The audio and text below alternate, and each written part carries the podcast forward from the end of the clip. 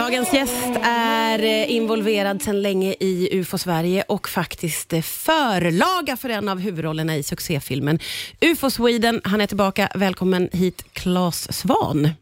Hej Martina, jättekul. Du, eh, jag hade ju det stora nöjet att se den här filmen på jullovet. Det är en riktigt härlig actionfilm och filmens Lennart Svan är liksom baserad på dig. Ba, hur känns det om jag får börja där? Jo, men det är jättekul.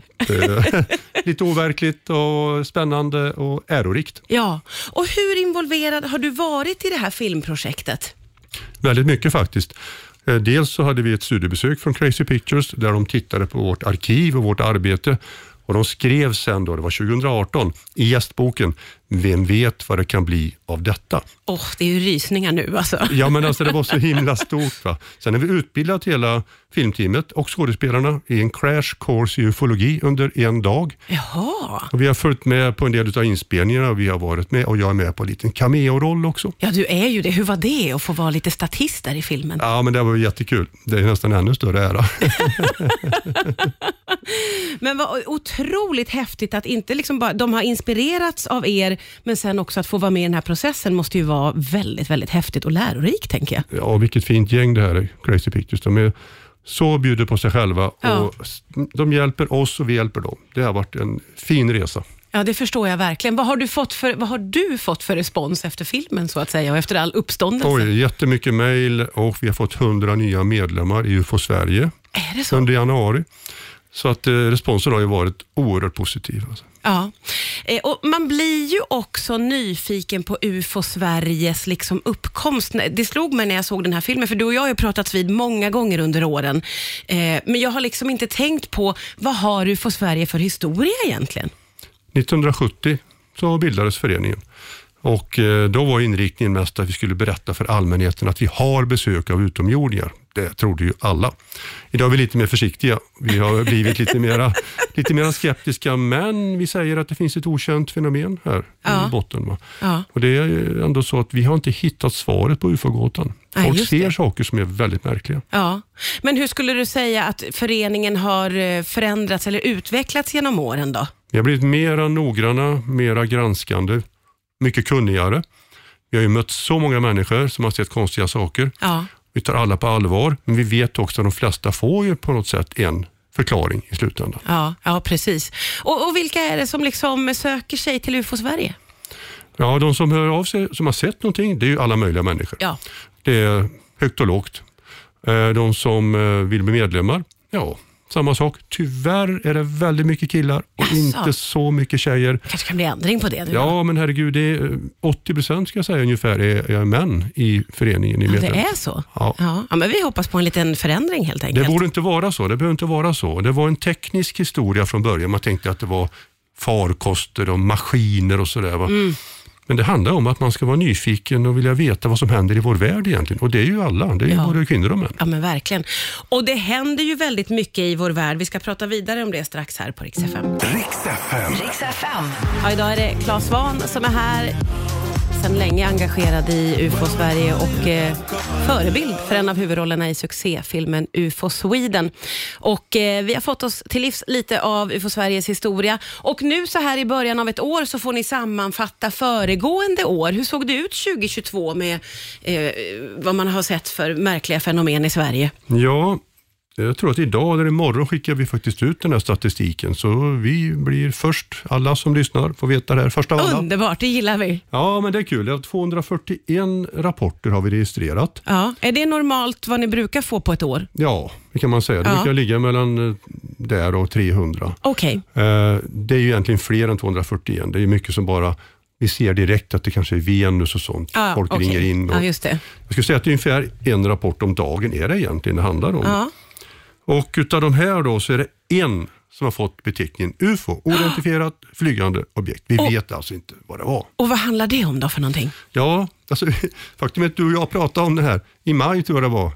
Förra året så snuddade vi vid den här rapporten för den var ganska färsk då. Det hände den 2 april 2022 på Onsala halvön. Det här minns jag att vi pratade om. Ja, men alltså, det är rätt kul att det var just den. Va? Och det är en man då, han går ut klockan 23 eh, på kvällen, tittar på himlen, kommer ett lysande föremål som närmar sig och flyger över honom.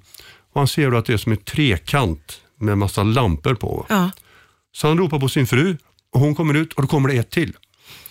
Och ser likadant ut precis. Men Ja. åker lite, lite vid sidan av den banan som den första hade. Ja. Och sen båda två försvinner i, i fjärran efter att ha flugit rätt över dem bara. Ljudlöst och vi har inte kunnat komma underför med vad det var de såg. Så det här har fått beteckningen UFO.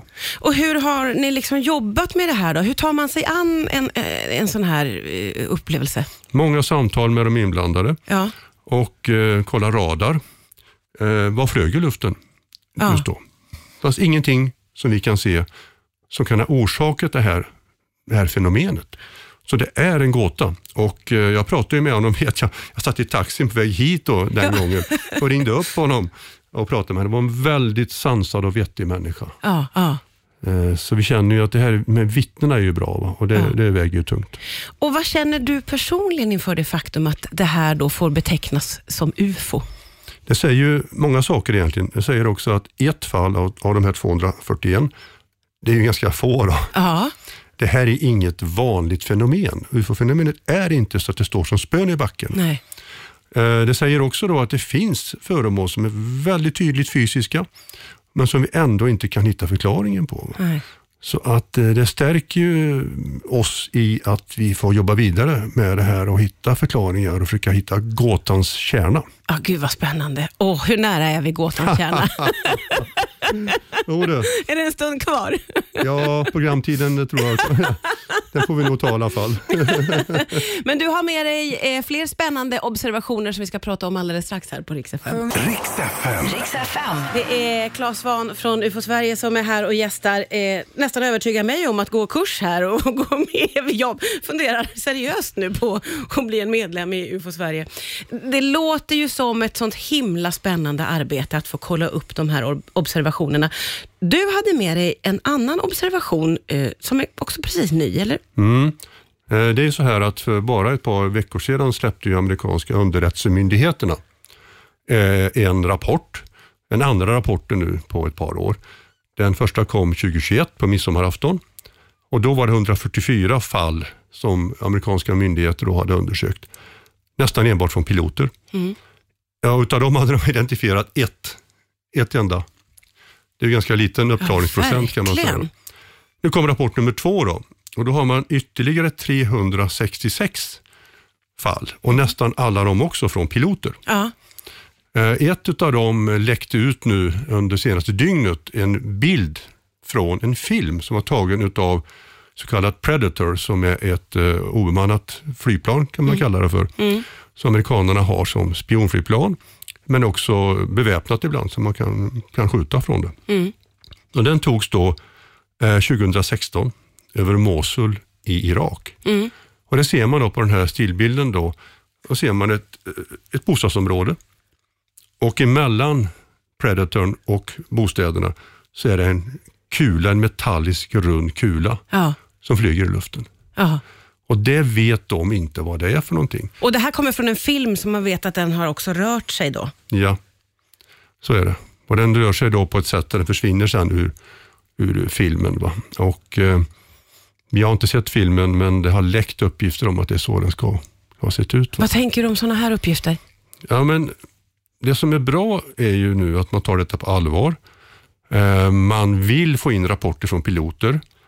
Man har döpt om UFO-fenomenet till UAP som ett tag stod för Unidentified Aerial Phenomena Ja. men numera står för Unidentified Anomalous Phenomena, alltså anomala, ovanliga. Ah, okej. Och de är inte bara i luften.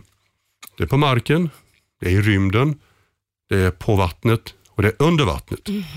Så skriver man i sin definition då från de amerikanska underrättelsemyndigheterna.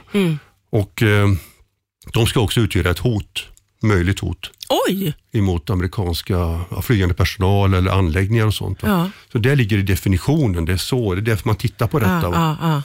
Så det är ju jättespännande. ja, verkligen. Men vi får inte veta så mycket. Den här rapporten var ganska tunn. Ja. Däremot får kongressen varje kvartal en hemligstämplad, mycket utförligare rapport. Hur mycket hemliga dokument tror du ligger hos den amerikanska kongressen i något låst rum? Ja, men alltså, det finns ju massor givetvis. Den här gruppen som jobbar med utredningarna, som heter ARO, som heter All Domain Anomaly Resolution Office. De jobbar alltså över hela spektrat inom Pentagon. Alla, det är sjöstridskrafterna, det är flyget och det är armén. Va? Ja. Och underrättelsemyndigheterna. Så det man producerar här är ju kvalificerat material verkligen. Ja. Så det finns ju mycket som vi skulle vilja läsa. ja, eller hur? Men det finns inte en chans att de kommer att släppa det här till Det brukar ju läcka lite. Ja. Förra gången så kom det en, en avhemligad version av den hemliga rapporten. Okej. Och Den bestod av väldigt många svarta streck som man inte kunde läsa vad det stod Aha. under. Ja, ja. Men det stod en spännande sak. Det stod att det kunde ju vara kinesiska eh, hemliga projekt eller ryska. Det kan också vara andra länders hemliga projekt. Men det kan också vara, och sen var det överstruket. Nej men gud, man blir ju så nyfiken. Man vill ju veta vad de vet som vi inte vet. Det är alltid lika spännande att få prata med dig, Claes Svahn. Hoppas att du kommer tillbaka snart. Får vi se om jag tar den här kursen då. Får vi se om jag är en del av UFO Sverige när vi ses nästa gång. Tack för idag. Tack.